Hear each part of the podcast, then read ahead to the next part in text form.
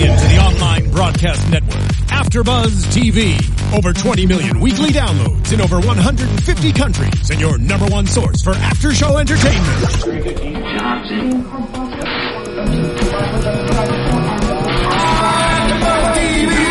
TV, the destination for TV superfans, producing aftershows for over 300 of your favorite TV shows, interviewing celebrities and showrunners, and bringing you behind-the-scenes exclusives. All thanks to E Entertainment's Maria Menounos, producer Kevin Undergaro, and internet leader Akamai. Now, let the buzz begin!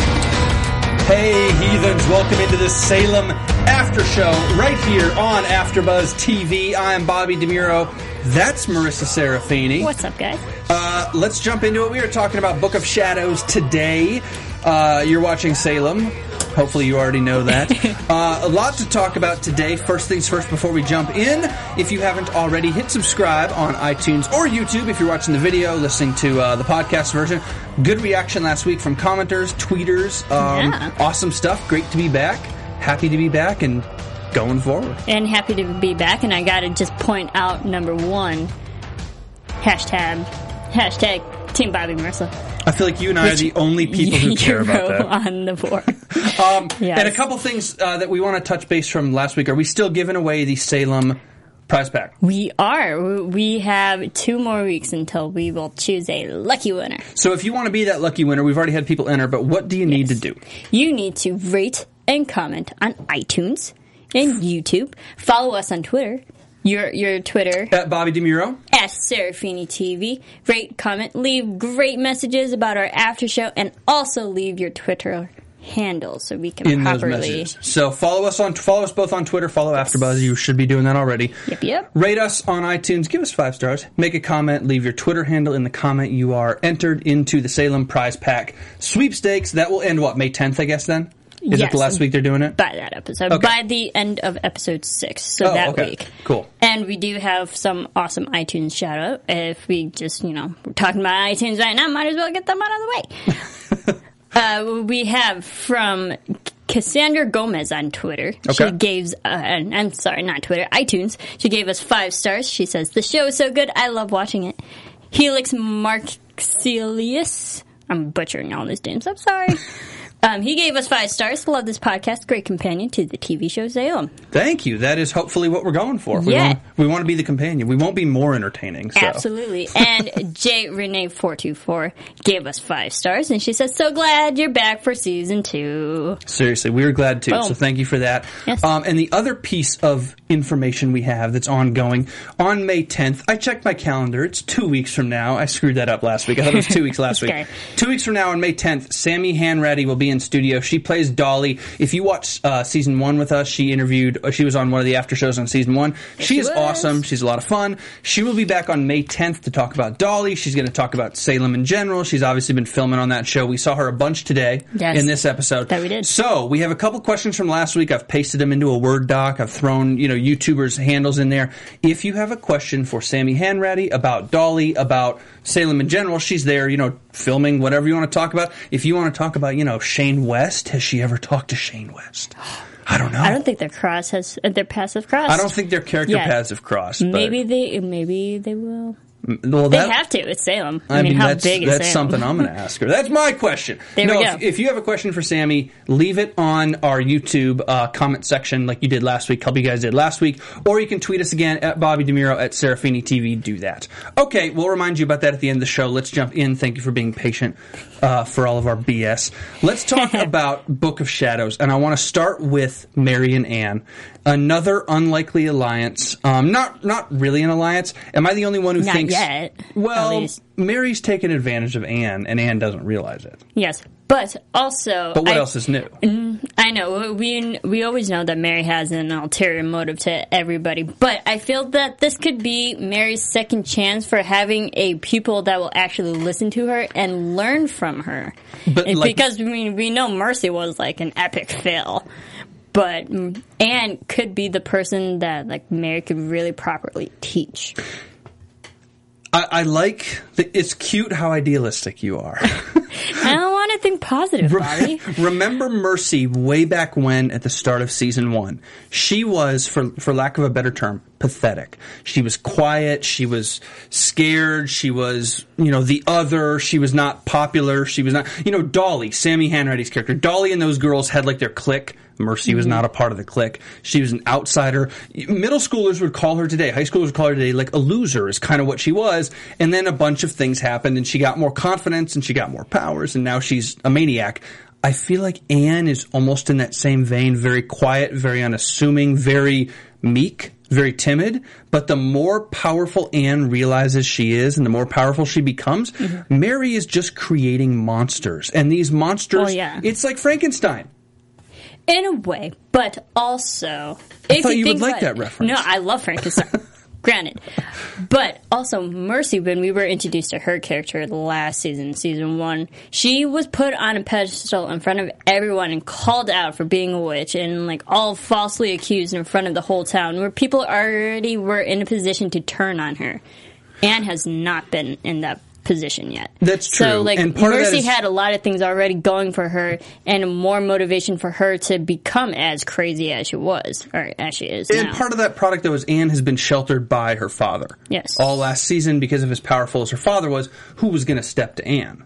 Nobody. No. You know, not really. I mean, I mean, Mary kind of made minor power plays last year, but nothing to this level. And now that Magistrate Hale is gone, maybe something happens to Anne. I mean, we know it's going to. but also we did hear the line tonight that Anne's powers is growing faster than usual, maybe even faster than Mercy because Mercy came into her powers real quick. And Anne's got weird powers. She doesn't have We don't like know exactly what her powers Yeah, are though. it's That's bizarre. the thing. It's it's something different is going on with Anne. The thing Mm-hmm. the other day or last week's episode where she had the two uh, guards when she came back with Cotton in the horse-drawn carriage or whatever, and those two guards tried to stop her. That wasn't like witch maneuvers. That was No, that was that a was weird demonic. yeah, that was really Eyes bizarre. glowing red, demonic. Yeah, Mary's never done that. And it doesn't seem like Anne had full control over it. She was doing it without fully realizing exactly how she was doing it. Yeah. It was more, maybe more triggered by emotions. Now, Anne, tonight in this episode, three things happened that are like my biggest fears. Uh, besides the Kardashians being canceled, that's my number one biggest Well, fear. that's eventually going to happen. Shut your mouth. my next three biggest fears are anything with your eyes. We talked about this last week. Yeah. Anything with your eyes. Petrus's eyes get cut out. We'll talk about that in a minute. All this enucleation, interesting. Ugh, anything with your fingernails, the uh, Corwin's fingernails cut off. We'll talk about that in a minute. But the, the reason I bring those two up is the third one is Anne Hale going into the well. No, thank you. I'm out of here. You can talk about this. Okay. I'm not going down in that damn well. Yeah, I don't think anyone should, especially at night. I mean, granted, like that's the only time they could, but do not go down a well by yourself Oh, after Mary. under the control of Mary. No, I'll take you at face value. You want me to go down here? By the way, is the witching hour? Is it 3 a.m.? I thought I had read somewhere a long time. Yeah, look look it up. up. I thought I read a long time ago that the witching hour is considered 3 I always thought witching hour was midnight. Yeah, let's see. Ha ha.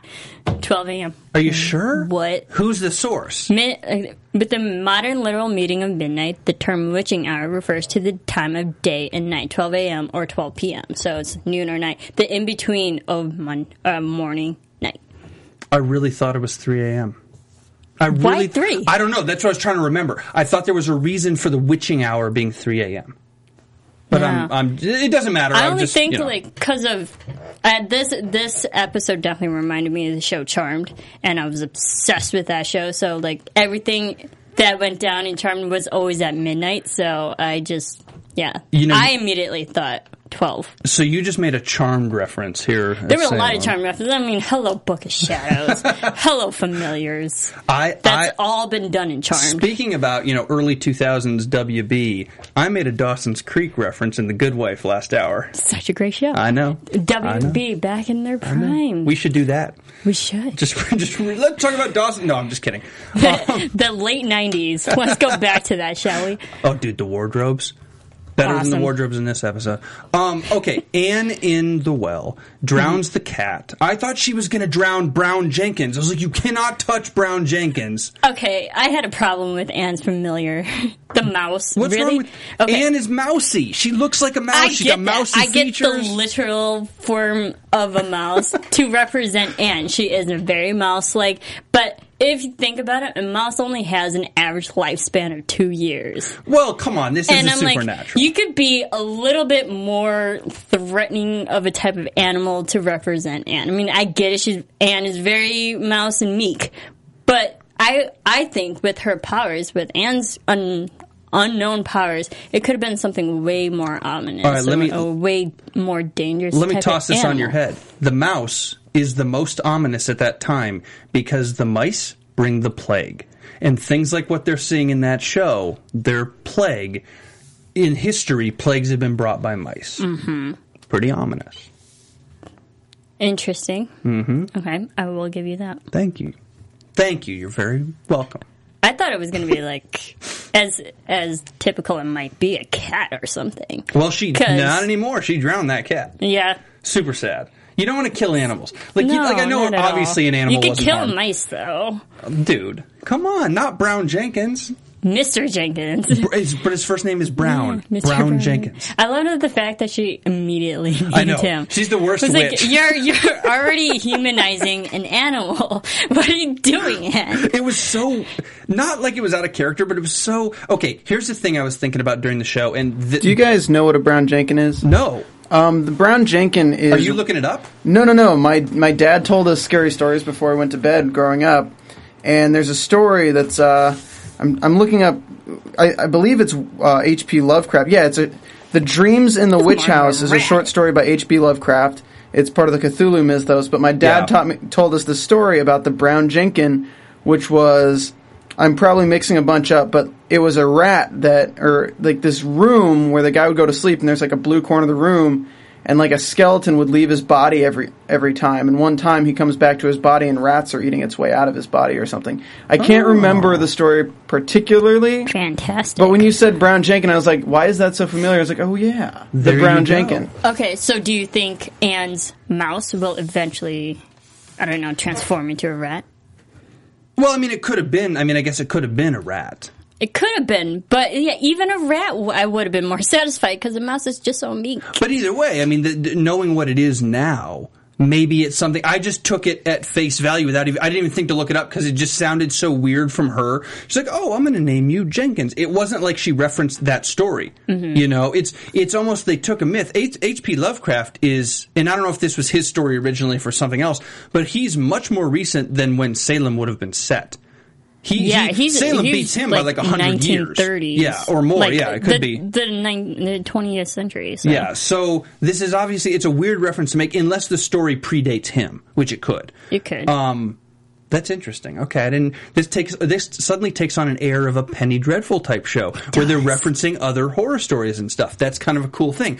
But the reason I, I was going to bring this up now with with Brown Jenkins, and it's good to know that is in the first season of our after show, we spent a lot of time talking about the real history of Salem. Throw it out the window because this Mm-hmm. well, show now they're completely going off canon, or like going off book. And They're done. It's creative license Exactly. from here on out. Totally. And you know what? I'm okay with it. It's ridiculous. It's going to get more ridiculous. This whole Malum thing's going to blow up, but that's fine. Let's stop worrying about the history. We haven't in season two, but forget the history because this isn't the way it happened. Just watch it because it's a ridiculous witch show, and that's okay. But it makes it fun and unpredictable too, Yeah. because then our predictions will like literally be real predictions. It's not like we already know what is going to have to be in the future. It's like these are real, like because we really don't know what's going to happen. Yeah. I'm just it's and and scene with Brown Jenkins, even though knowing it now actually solidifies it because this is not a Salem story. Knowing now what Brown Jenkins is, this is going to go so far off creative license, and I'm cool with it. Just have fun with it. It's Yeah, ridiculous. So I, I actually, I believe one of the, I'm just like literally brief note um, of the Jenkins story that that was like the the main protagonist of this story was was in Salem. So like during the Salem time, the according to the story, the Really? the character takes place in Salem. So there is a tie back to that time. Interesting. Okay, I'm gonna have to look this up when we get off air. If you know about it and you're watching, comment on YouTube and tell us a little bit about it. Teach me. I'm gonna look this up. I'm gonna spend like a solid day at work tomorrow just reading about Yeah, this. I would the read the story now, but then this would be a very one-sided conversation for you. So That's okay. I'm definitely looking that up later. That's good to know, though. Thank you, Stephen. yes. Um, let's talk about okay. So Mary and Anne, where does this relationship go? Because to me, even giving credit to Anne for who she is and and her powers, which are strong, I still believe Mary is completely taking advantage of her and always will. And Yeah. Mary has no allies, Tituba included. Um, how does it end up then? Because Anne is getting into a situation that she really doesn't want to be in. No. But, and also Mary using Anne against her will and forcing her and all this. But as, I also feel that it's again keeping your enemies close. Not that Mary and Anne are really enemies right now, but Mary is smart enough to realize, hey, I need to have it eyes on Anne, whatever how powerful she's going to be. And there's now she has this looming darkness with the Countess and even the Book of Shadows. Yeah. I mean, we'll get into it, but now she's literally using Anne to learn everything else that she didn't know. And this is two weeks in a row now that Mary has said to another character's face, I'm not your enemy. She said it to Hawthorne last week, dude, you're totally his enemy. Oh, and she yeah. said it to Anne this week, you totally have an, a thing against Anne. You need to do away with Anne in your own way. Mary, talk about keeping your enemies close, you know, your friends close and your enemies closer. Mary's bullshitting everybody. Well, yeah, she has to because she again, it's more self protection of herself. She has to lie to everyone Yeah. and keep that front that she is just a normal woman with power in Salem. She's not a witch. the Even though she ruse is. the ruse is going to end real quick. More and more people are finding out. You know, more and more people know weird stuff. Anne now knows. John has known. Tituba has known. Uh, it just the ruse is going to end for her real fast. Do you think Magistrate will eventually find out? Oh, 100 percent. Hundred percent. The question is, what will he be able to do about it? Yeah, The like- next, the next person who's going to find out is Wainwright. He is on the trail for a lot of reasons. Even if he does find out, do you think Wainwright will believe it? Because he's so he he mentions in like I think twice tonight's episodes like he doesn't believe in witches. He's a he believes dude. in science. He's he's. Uh, let's We'll talk more it. about Mary. Let me get. I have a lot to say about him, Yeah. but we'll get there. Okay, let's talk about Mary and Tituba because Tituba did something very interesting tonight, and that is after Petrus's death and Tituba found the body. Tituba cut the freaking eyeballs out. Stop doing that. Nucleation. Stop it. Um, and and after she did it, she goes to Mary, says Petrus is dead. Don't know where his eyeballs are. They cut them out. I didn't eat them. Yeah, Wasn't no. me.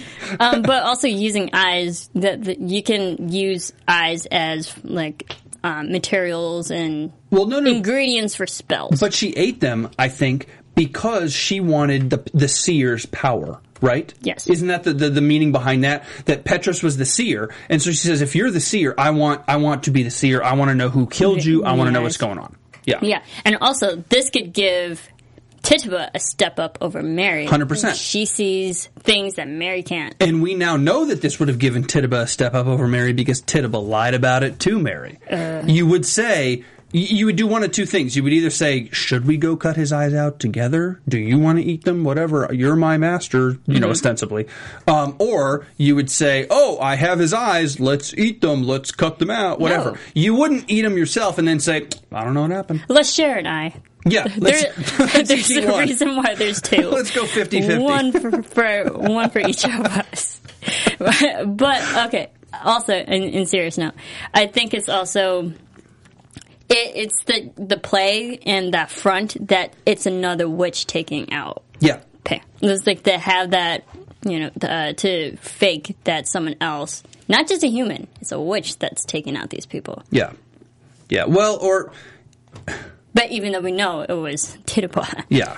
It's it's I wonder what now we've seen one of the first behind the back riffs between Tituba and Mary because they yeah, they they argue to each other's face a lot. But I think there's a good deal of respect in that argument because it's always face to face. It's never, you know, rumors to other people. It's never getting anyone else involved. It's never going behind someone's back. They're always very honest with each other.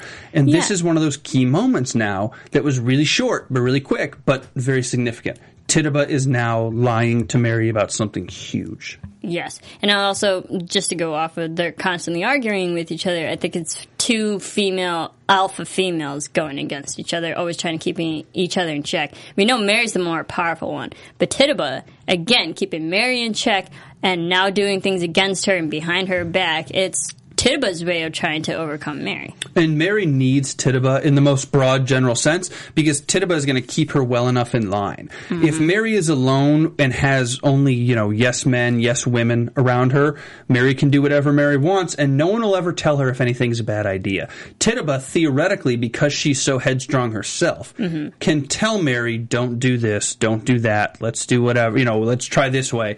And those things can help Mary along. You would think if Mary loses Tituba, that would actually be more detrimental than Mary losing power to Hawthorne or Anne or whatever else is going to happen in the future, Wainwright, whoever. I think Tituba is key to Mary's success only because Tituba calls her on her bullshit and they can figure out a solution together, even though Mary is kind of the alpha dog in that. Yeah, and we even see the first scene tonight uh, that when Mary's all distraught after being attacked in the tub. What is Tituba doing? Accusing her is like, no, you let Mercy get all powerful and go crazy. And she's like literally saying all of Mary's faults Yeah. every, in a moment of weakness and vulnerability because Mary was like physically shocked and just Yeah. like tortured in, in her own house. And that's an important thing. It's an important thing for people in power, for people who are successful, to put people around them. This is a little business advice for anybody aspiring moguls. Put people around you who, who will contest you. Not necessarily in a disrespectful way and not whatever. Will challenge you. But who will challenge you. To make Yes. you rise up. Exactly. Because if you just put people around you who are enamored with your power, that's cool for like six minutes. But, then you end up like with the season finale of Dexter or Helix. There you go. I don't watch those shows. I didn't watch either one, but apparently, hey man, he, I, I'm with you, Sure. Steven. I'm with you 100. percent I was going to use another metaphor, which was totally off the reservation here. It was a sports metaphor, but that doesn't matter. Um, okay, It let's. it wouldn't have mattered to this audience. Um, although it was basketball, and you like basketball. We'll talk about it off air. We digress. Uh, let's talk about Mary and Wainwright now. We got a little. Uh, mm, So much sexual tension. well, they relieved it too. Oh, yeah. Yeah. That What is not to get like too graphic, but what does Wainwright find down there? Like like you know How does he not notice that nipple, that Exactly. third nipple on her leg? Yeah, it's that's was like the first thing I was wondering is like, dude, you're a So doctor. You're like well, he wasn't anatomy. really looking there. He was looking more north. Jesus, man. it's true. All right, it's whew, it's getting hot in here. I need to take step out and re- recompose myself. Um, he was looking north, but like he's a doctor, like he's into anatomy. Like I feel like he would have been like, "This is weird. This is a boil." You know, he wouldn't have identified it as a nipple. I don't think. Was- yeah, whatever that attachment E- is. Either way, he's creeping me out only because, and this is another for people who watch Penny Dreadful. This is another similarity to Penny Dreadful, which we watch, and we're going to be doing it next week. Yes. Um, he's obs- death turns him on.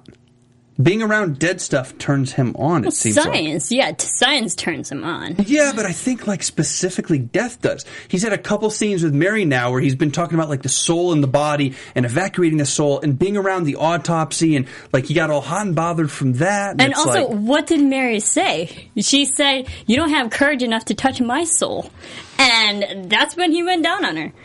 he's he's I'm starting to think I know we talked last week that he was a spy or you know a double agent of sorts and he had either powers himself and was a witch or he was there at the behest of somebody else who was powerful. Mm-hmm. I'm starting to think he's just a useful idiot. And he's very smart scientifically obviously. He's he's you know worldly intelligent but he he's totally out of his area. He's out of his element with all the supernatural that's going on. And well, and I think he comes from areas where people don't really expect witchcraft; they just expect science, and he's the one who always has the answers. And now he's literally in a place where we know witchcraft exists in Salem, but he's so against it, and now people are actually questioning against him Yeah. and and his science. Where I feel as everywhere else he's been, no one has uh, everything he says they believe. And now people are crushing him, and he doesn't know what to believe anymore. What did you make of him and Cotton meeting each other in that in that first scene where they meet each other and get at each other's throat for science and religion? I thought it, I thought that was a very interesting meeting, only because we know Cotton, who's very very education, educational and educated in that way, and he was all about science and philosophy as well. And we know Wainwright has his strong beliefs, so it's like two people that has strong beliefs. But now we see how much Cotton has changed in everything he's gone to because they had the same type of similar situation, but they had different ways to go about it. My only my only problem with that scene with Cotton and Wainwright meeting when Wainwright had the potions or whatever, and I think Cotton had been drinking a little bit almost. It looked It like. seemed like it because like they even toasted. I was like, "Do not drink that. yeah, that." they toast potions. Yeah. I was like, Um, "Ew." but but when Cotton kind of meandered up, he looked like drunk Cotton. We've seen drunk Cotton. A little bit. He kind of looked like drunk Cotton. But either way, But they had different views. Yeah, but they, but that's my problem. They immediately went stereotypical. You know, I'm a Harvard man. No kidding. Do you like science? I studied religion. Oh, you like the myth. And it's like, oh great, we got the science person, we got the religious person. Mm-hmm. Spare me the crap. That's so predictable. And I know they went away from it a little bit and Wainwright and Cotton found a common ground, but I'm worried that that just really quick interchange about I'm science, I'm religion. It's like the, you know, I'm a Mac, I'm a PC. It's like that stupid Right. commercial. Right. Um, I'm just worried that that relationship is going to take hold with those two, and every time they get together, at some level, there's going to be, you know, Wainwright saying, "Here's the science," and Cotton saying, "Oh, here's my religious study," and they're going to butt heads, and it's going to be so unnecessary, and I don't want to see it. It's just it's lazy writing. Well, it's not unnecessary. It's just something we've already seen. It's- It's, it- more redundant. And we've seen it in a hundred different shows in different ways. This science, we know that science and religion are at odds in a lot of ways and mesh they together. always will be. It's just so stereotypical to write it that one thing, and no one's ever accused the Salem writers of winning, you know, eh, awards doing this. They're not. We're not writing, you know, Citizen Kane here, but it's just such stereotypical stuff that that one scene for Wainwright and Cotton to me was like, please don't do this wasn't needed. don't do this. I don't want to do this. There's other more, you know, there's there's greater depth that you can give their relationship than just this science religion dichotomy. Even in the 17th century when you want to set this, even scientists then could understand the beauty of philosophy and how it related to science. The best scientists of any era have understood the mixing of the two and the best theologians of any era Yeah. have too. Yeah. So let's go a little bit deeper. But do you also think now that Cotton doesn't really have his boy John Alden to be a friend and confidant and, Well, maybe and he going does. against maybe he does. We'll get there. But as of right now, it seems like maybe Wainwright is the next male to maybe partner up with him and be allies or someone to oppose him. I think that's what I'm salty about.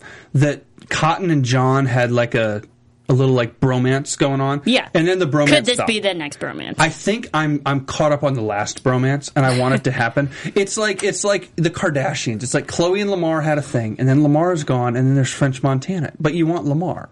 You know what I mean? no. You It's exactly me like at that. Kardashians. I checked out. No, but it's it's I was so into and this is why I'm salty about it. I was so into John and Cotton cuz they were the perfect dichotomy. They were Cotton was the educated one, John was the you know, idiot about worldly things. He was a common sense Yeah. guy. He was a street smart guy. And they But got again, together. it's it's two opposing forces. It so I feel like, like- this is the next maybe bromance to look. For. I don't want it to be. I want John. I want John and Obviously, Cotton back in the saddle it, again. But I think it's like when one relationship ends, you have to start another one. I'm That's just how move on. television shows work. I'm not ready to move on. I don't okay? think any of us are. Well, then I don't wanna But move that's on. what they're. That's the path they're going on. I'm not ready for it. I'm, I well, I'm sorry. As much as you're not ready for it, they're already doing it. this show is about me, correct? It can be. but Salem's like, about I could just see the writers right now. Well, well, this will make Bobby upset. This will make Bobby happy. Let's change Yeah. this. They're absolutely doing that. Totally. No, but I just that's I think jokingly but seriously that's it. Like I want to see more John. We see it in the very last episode. He comes in and nails Cotton in the face. So Yeah. we'll, we'll, see what happens. Maybe he You're was just, live? Yeah, we'll see how that goes. But I want to see John and Cotton because they made an interesting team, and I just don't like Wainwright, and I never have. I don't dislike him. He just doesn't really appeal to me. So I want to see John and Cotton, not Wainwright and Cotton. That's just me, though. Okay, I like Wainwright. I might be biased because Stuart Townsend is just amazing and he's hot. um, but his character is interesting. He's bring he comes in with such a strong belief that it's amazing to see anyone question him. He just uh, maybe the stereotype that I was complaining about with him and Cotton, religion versus science. I think Wainwright is just so stereotypical to me. He looks so one dimensional thus far. Granted, he hasn't had a ton of character development, but he's just so science, science, science. This couldn't be witchcraft. It's not in the science. And I'm like, okay, Well, maybe we need an episode with his backstory. we do. We absolutely do for us to like him even more. we get it, man. You're a scientist. You you you live in facts and evidence, and that's wonderful. But it's so That's it. basic. That's it. give me something else. You know, give me give me a wrinkle of some kind. And John has, Lord knows, a lot of wrinkles, and Cotton has a lot of wrinkles. Give me those wrinkles in Wainwright, or else let's go back to John and Cotton. Well, it's like we spend more time with those two as well. So, but again, I think we just need an episode with backstory of Wainwright, where he's coming from, his motivation, and all this, and we'll like him even more. I think I'm That's also, it. I'm also a little salty that he's trying to become Mary's replacement for John. I mean, he doesn't know John existed in that way, but he's effectively trying to become Mary's boo. You know? Oh, and yeah, for sure. Yeah. But their yeah, their sexual tension is like through the roof. I think there's more sexual tension there than Mary and John ever had. Do you get the feeling though that Mary is using him to get what she wants? Like she she had that sexual tension with him today, where Tituba cut the finger off. Mm-hmm. That was purely using him for what she needed, and then she bounced. And then the only way that he could corral her was literally corralling her. He tied her down, mm-hmm. like like she couldn't go anywhere. It, it'd save I casting. think a spell. Wainwright's more into it than Hundred percent. Mary. Yeah, Mary's just using him. He's a means to an end for her, like almost everybody is. And But she is a woman. She has her needs. And I think that's as sad as it might be. That might be the only reason why. maybe, but she's also a witch. So, like, does she ever him- needs? You know, I was like, where were you going with that? No, but she's, like she's a witch. Like self it's pleasure, it's but magically. It's, it's yeah, but it's different. There's not like she's not a human. You know, so Mm-hmm. there's. I know she's in a human body, She's also uh, just a human woman. but she's a witch. Yeah, Are we talking With- about? We're talking about the with- sex lives of witches. yeah. Okay. um, all right. Okay. But again, she's human with human woman needs. But I, I feel like those needs don't exist in her the same way that they do in human women because she's not a human woman. She has supernatural power. She's gonna live longer than 50 or 60 years. Probably. She already has. So she doesn't have the same needs. She looks like she might because she's attractive and she's female. Okay, but the, okay, so if if that's the question, why is Marion allowing it? Other than to use, What's the but exactly. she's allowing Wainwright to come onto her. Exactly. There's a means to an end with all of this with her. She's not seeking him out for the sex. She's seeking him out and using sex to manipulate him. And then he finally called her on it, tied her down, and got it. And I think that's maybe part of her calculated play to say, he's now in the fold. He's into me 100%. I can manipulate him further. You know, for her, it was like, I don't care about my pleasure because my pleasure in my physical body is not human. It's different. You know, I'm not Mm-hmm. Wasn't there an episode in season one where she was in the midst of a spell, and at the end she was she got uh, like orgasm off of it? But that was a spell. That's my point. It's it's but- it's supernatural. It's something different. So we have seen like sexual stuff from her before, magically. magically, and this is very not magically. And I think whether we can debate whether she was Hmm. faking it, maybe she still gets pleasure from it because she's in a human body. But I just think that she's never going to seek that out because for her it's a totally different realm, literally. But he's seeking it. Oh, 100 percent. He's down. Yeah, He's down. literally. He's down. Uh, that'll be interesting to see what happens with. We'll see. Um, all right, let's go. Let's go to. That's uh, our quote this week. He's down. oh, that's I forgot that. Okay, our quote this week. We had a quote last week, Oh, and we had an awesome Twitter user. Uh, she made up this awesome Photoshop um, for it. Our quote this week. I can't remember what you said last week for our quote. Oh, Are you looking pawns. it up? Something about being a pawn. He's That, a, like, oh, that's right. He he's a pawn in this game, but pawns Can take down the queen. Can still take queens. Yeah. Okay, so the quote this week was from the show. Here's our quote of the week. We should have mentioned it with Anne and Mary, and we forgot. I'm sorry. It is You cannot taste freedom until you confront your most crippling fear.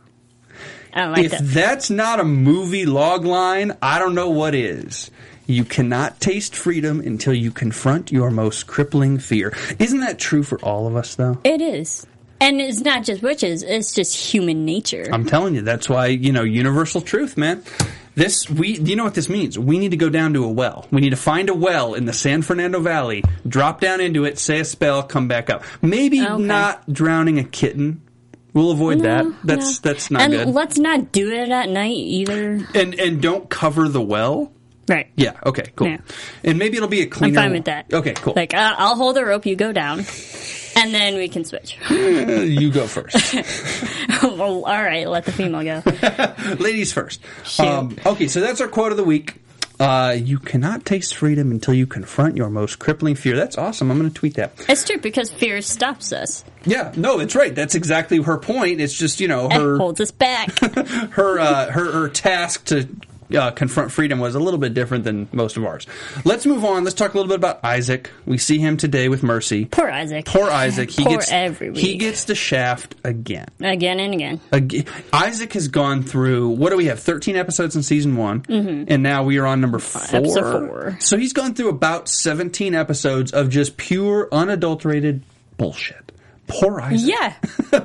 and and it's like not that he's even asking for it. I mean, I don't think anyone asks for tortures, but it's being done unto him in so unfair ways. He's like, all I did is have sex. I know. It's like just throw him a freaking bone. well, that's the problem. He threw the frickin' Okay, never mind. I'm sorry. Yeah, you went there. I totally did. This show is rated R this week. Um, what? What? Okay, Mature so audiences only. Mercy. The interesting. There's a couple things here. Isaac is the worst kind of mortal human in this realm because he's too nice, too trusting, too you know gung ho. Today, you know, we'd call him you know a good worker kind of thing. You know, he's just too. He's too selfless. Yes. He and even when he was getting tortured by Mercy, he was calling out Dolly. He's like, "Don't hurt Dolly." Put it on me. Yeah. Whatever yeah, it it's was. like literally while he's being tortured, he's like, "No, don't hurt him." Yeah, what's her." what's his relationship with Her Dolly? name. Non-existent. Nothing. It's just he's such a guy that he's just gonna do But whatever it's he's like got to do. even do. in his own pain and torture, he's helping others, I and feel he's bad for thinking of others. I feel It's really like, bad for him. He's such a good person that all we can do is feel bad for him because so much is being done to him. I don't know what. I just feel bad for him. I don't know if his How suffering. How is he still alive? I was going to say that. I don't know if his suffering will ever end, except for death, which has got to come soon. Because at some point, it's going to get too ridiculous. It's going to be like, dude, you should have been dead a long time ago. Yeah, he should have been dead last episode, even though we didn't want him to die. Yeah. but I I think it's just his there's all this torture against him. It's like you said, it's too long. He either dies or he will magically, miraculously heal and be good and on his merry way. Send him off on a positive note. Looking at television very generally, um, I guess I could see this is a prediction for seasons from now. Whenever Salem runs his course, I guess I could see Isaac recovering, and at the end of the thing, when they do, then they do kind of the resolution, and all the characters go on their merry way, and whatever happens, I could see Isaac being like healthy and happy, and he made it through because he's so selfless, because he's supposed to be likable. There's nothing you can hate him for. The offense for which he was first, you know, imprisoned, we all look at that in this society and say, dude, that's you know, that's not a big deal. Even then, he shouldn't. Have, this shouldn't have happened to him. So, for all knowing all that, I think I could see it working out for him. But he's going to go through a lot more crap. Oh yeah, things are going to get worse before they get better. But I feel like every episode, every person in this show in Salem hasn't had an happy ending or hasn't been sent off in a good. It's like Gloriana got exiled, Cotton even left. It's like all or like people die terribly, and terrible deaths. I feel like someone needs to just maybe leave on a good note. They have to have some redemption in a way, or just some be like literally leave on a high note. Gloriana probably had the best situation, right? Gloriana's the like, best of the people she left, left. a- alive, Yeah. but like on bad terms. Yeah. In fact, that she got exiled. But uh, again, I'm saying people. No one has had a happy departure on this show, Yeah. and I feel like Isaac is the person who definitely deserves one. I hope he gets one. That makes me sad. He should. If he does. Poor Isaac. But Poor Isaac. what about the people around Isaac? What about uh, him and Cotton and seeing the whole situation of Cotton and Wainwright with Isaac? Because that goes back to Cotton and Wainwright, Wainwright's relationship. Yeah. You know, and and the fact that the Malum is there and Cotton sees this Malum and now has it. He takes it from Wainwright, who sees no value in it. Yeah. Cotton's like 'Cause he "Oh, doesn't believe God." in Yeah. witchcraft. Cotton's like this is this is it. Yeah. this is what I need. This is the thing. Um, poor Isaac. What about Mercy and Dolly?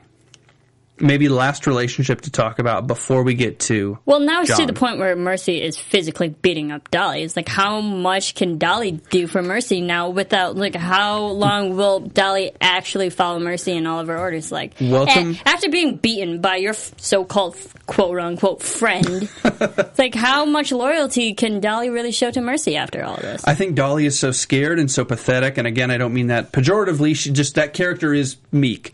Um, Blind obedience. Yeah, and and more more not even blind, but obedience out of fear, obedience out of worrying about the repercussions of whatever she would do against Mercy. Old Mercy's back. Old Mercy from like mid season one, who was like sadistic and crazy. She's back. She just doesn't Did have any skin left. leave? I think she left for a couple episodes just because she was dealing with the fallout of like not being Mercy anymore. Yeah, physically. And now she has a vendetta again. I mean, she always did, but now she's circled the wagons on this vendetta.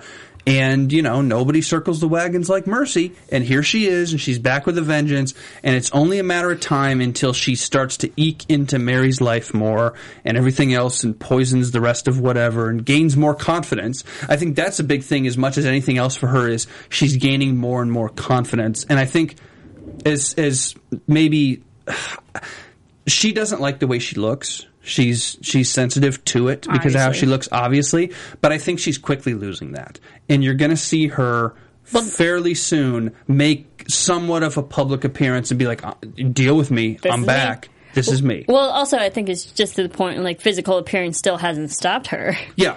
But she's still in private. She's always been in private, and Dolly is doing her errands. So Mm-hmm. Yeah. there's going to come a point pretty soon here where Mercy's like goes back out into the town. Maybe not, you know, broad daylight, but goes back and confronts Mary or does something like that. Do you think Mercy will kill Dolly eventually? That would be a great question to ask Sammi Hanratty in two weeks. Um? Because I I- mean, there, I- will get to the point where Dolly will just stop following whatever Mercy is ordering her to do, and I don't know if Dolly is the kind of person who will leave or just be killed by Mercy. here's here's the thing. Here's the case for Dolly and Isaac remaining alive. You have so many characters on this show who have a bad streak to them in all kinds of ways. Cotton, John, Mercy, Tituba, Mary, Hawthorne, Anne, everybody's dark and has different levels of dark. Dolly doesn't, and Isaac doesn't. Nope. You need characters like that to play off the dark and to offset the dark. So in the short term, maybe Dolly and Isaac are safe until we are introduced to more Good light people. characters. Yeah, until we're introduced to more good characters and not really protagonists necessarily. They can be obviously small, you know, bit parts, but we need some of these characters who we know aren't going to do harm because we need. I think our brains need a rest. Yeah, but if also, everybody's I mean, evil. And it, it's not just Dolly and Isaac. We also have Cotton, who's good. I would argue Cotton has a major dark side, though. I think Cotton's got a lot of dark to him, and he himself can do a lot of harm because he almost But did in he's on one. a path to redemption. I guess we'll see. We'll see what John does with him. Like, I, I think they could add maybe one more good character. I, mean, think so. Wainwright, on the m- he's mostly good. He doesn't pose a, a threat, at least, or any type of foil for the witchcraft. But we're still so unsure about it that I think we can't trust him as a good character yet. We need to know more. We can trust Dolly and Isaac. You mm-hmm. know, because they're 'Cause they're not gonna do anything. Exactly, they're smaller parts. So I think we need to keep Dolly and Isaac around for a while. So I don't think Mercy will kill her. I think Mercy needs to use her. But you know, talk to me again in four episodes. Who knows? Stuff can change. I don't know. What about John? Okay, yes, John. Um, my question is when he we we see in the first like last week's episode like he was given all those items and whatnot and Yeah. he can hide from the witches and we see it used tonight but when he's actually hiding from Mary what the heck was happening to him Like all of his veins were like popping almost. Poppins like Yeah. maybe it, it's like dark maybe it's dark magic that he has to consume in order to hide from dark magic from witches and whatnot but it it's it seems like a dark magical object that he has to use. It looked like tree branches or like roots almost. Do You know what I mean? Like I don't know what it was, and then it immediately disappeared when he let when, When he, he took, took the it thing off. It immediately disappeared. But it already subdued him at Yeah. that point, so he, like, it's not passed out. good. Yeah. yeah, it's it's not good. It's dark magic, they gave him some bad stuff, man. which is ironic because all he's doing, his whole mission is to take out witchcraft and dark, the dark magic. I guess maybe you know you have to if you're going to take out something evil, you got to do something even more evil to take it out, right? Yeah, maybe. But I kind of saw it as the equivalent of the one ring to rule them all. When you put the ring on, it's like you're also consumed by the darkness as well, and like after time, it will you will eventually like succumb to the power Interesting. and be swayed in that way. So I saw it more as like that type of path. So why did he hit Cotton? Oh, first off, I assume it was him who hit Cotton.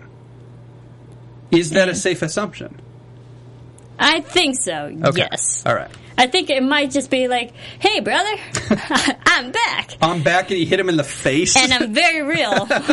like to the point where I'll like I will physically attack you. Do you think John hit Cotton because John is going to drag Cotton out of there not to do harm to him, but he wants to remove Cotton from the scene and and get him know that he's on John's side before they can go forward. Yeah, I think it was John's just way to knock out Cotton, gain control over him, maybe strap him down, just to like, hey, be, hey, listen to me, I'm alive. This is my mission. Don't tell anyone, because like literally, he strapped him down. He can't, he physically can't move and blab to someone. And if about I get an inkling that you're not down for this or you're against me, I'm just going to kill you because I can't use you. Yeah. Yeah. And I don't think that's going to happen. Cotton is probably certainly going to stay alive. Mm-hmm. But yeah, I agree with you. John has to know who's on his side because everybody else is not thus far. Well, everyone thinks he's dead. Yeah. right now. Yeah.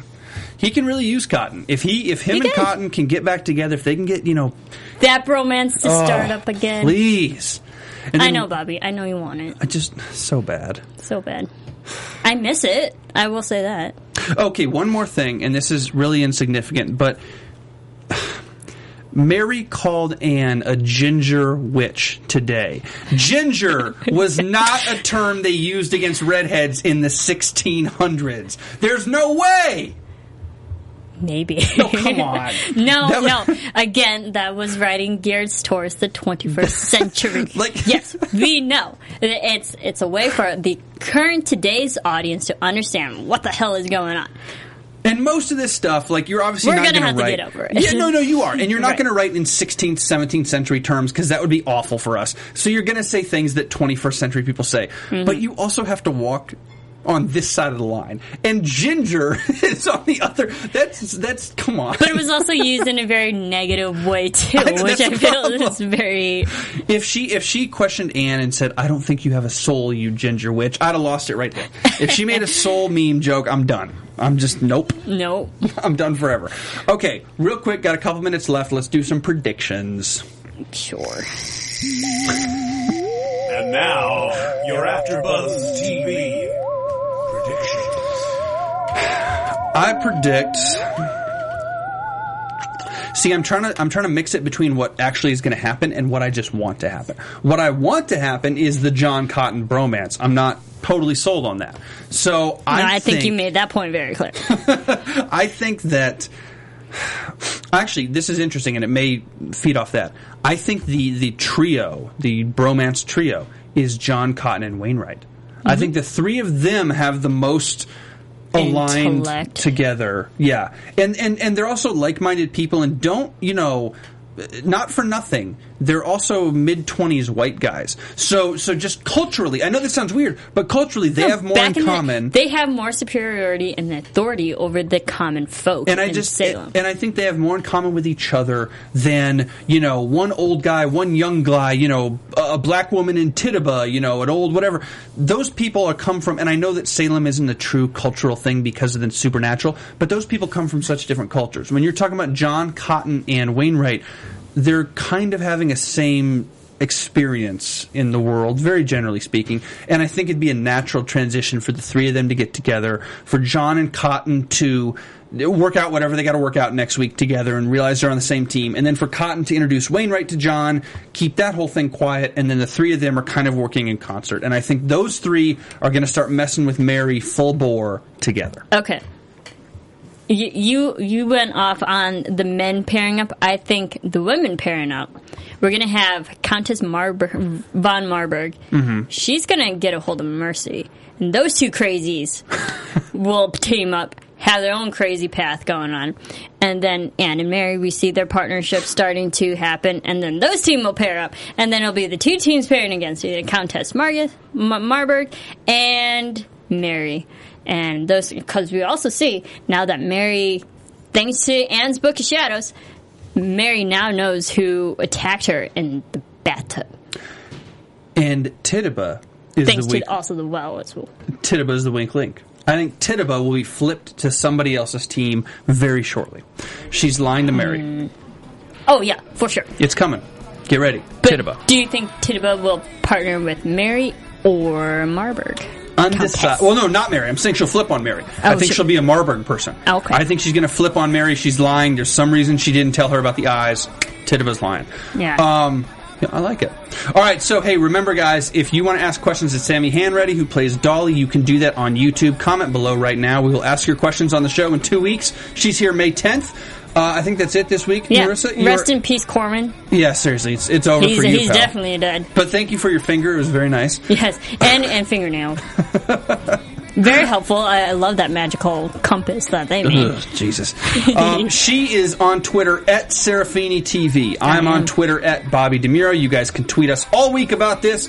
That's it. We'll see you guys next Sunday on Salem. Bye, guys. From executive producers Maria Menounos, Kevin Undergaro, Phil Svitek, and the entire AfterBuzz TV staff, we would like to thank you for listening to the AfterBuzz TV network. To watch or listen to other after shows and post comments or questions, be sure to visit AfterBuzzTV.com. I'm Sir Richard Wentworth, and this has been a presentation of AfterBuzz TV. Buzz you later. The views expressed herein are those of the host only and do not necessarily reflect the views of AfterBuzz TV or its owners or principals.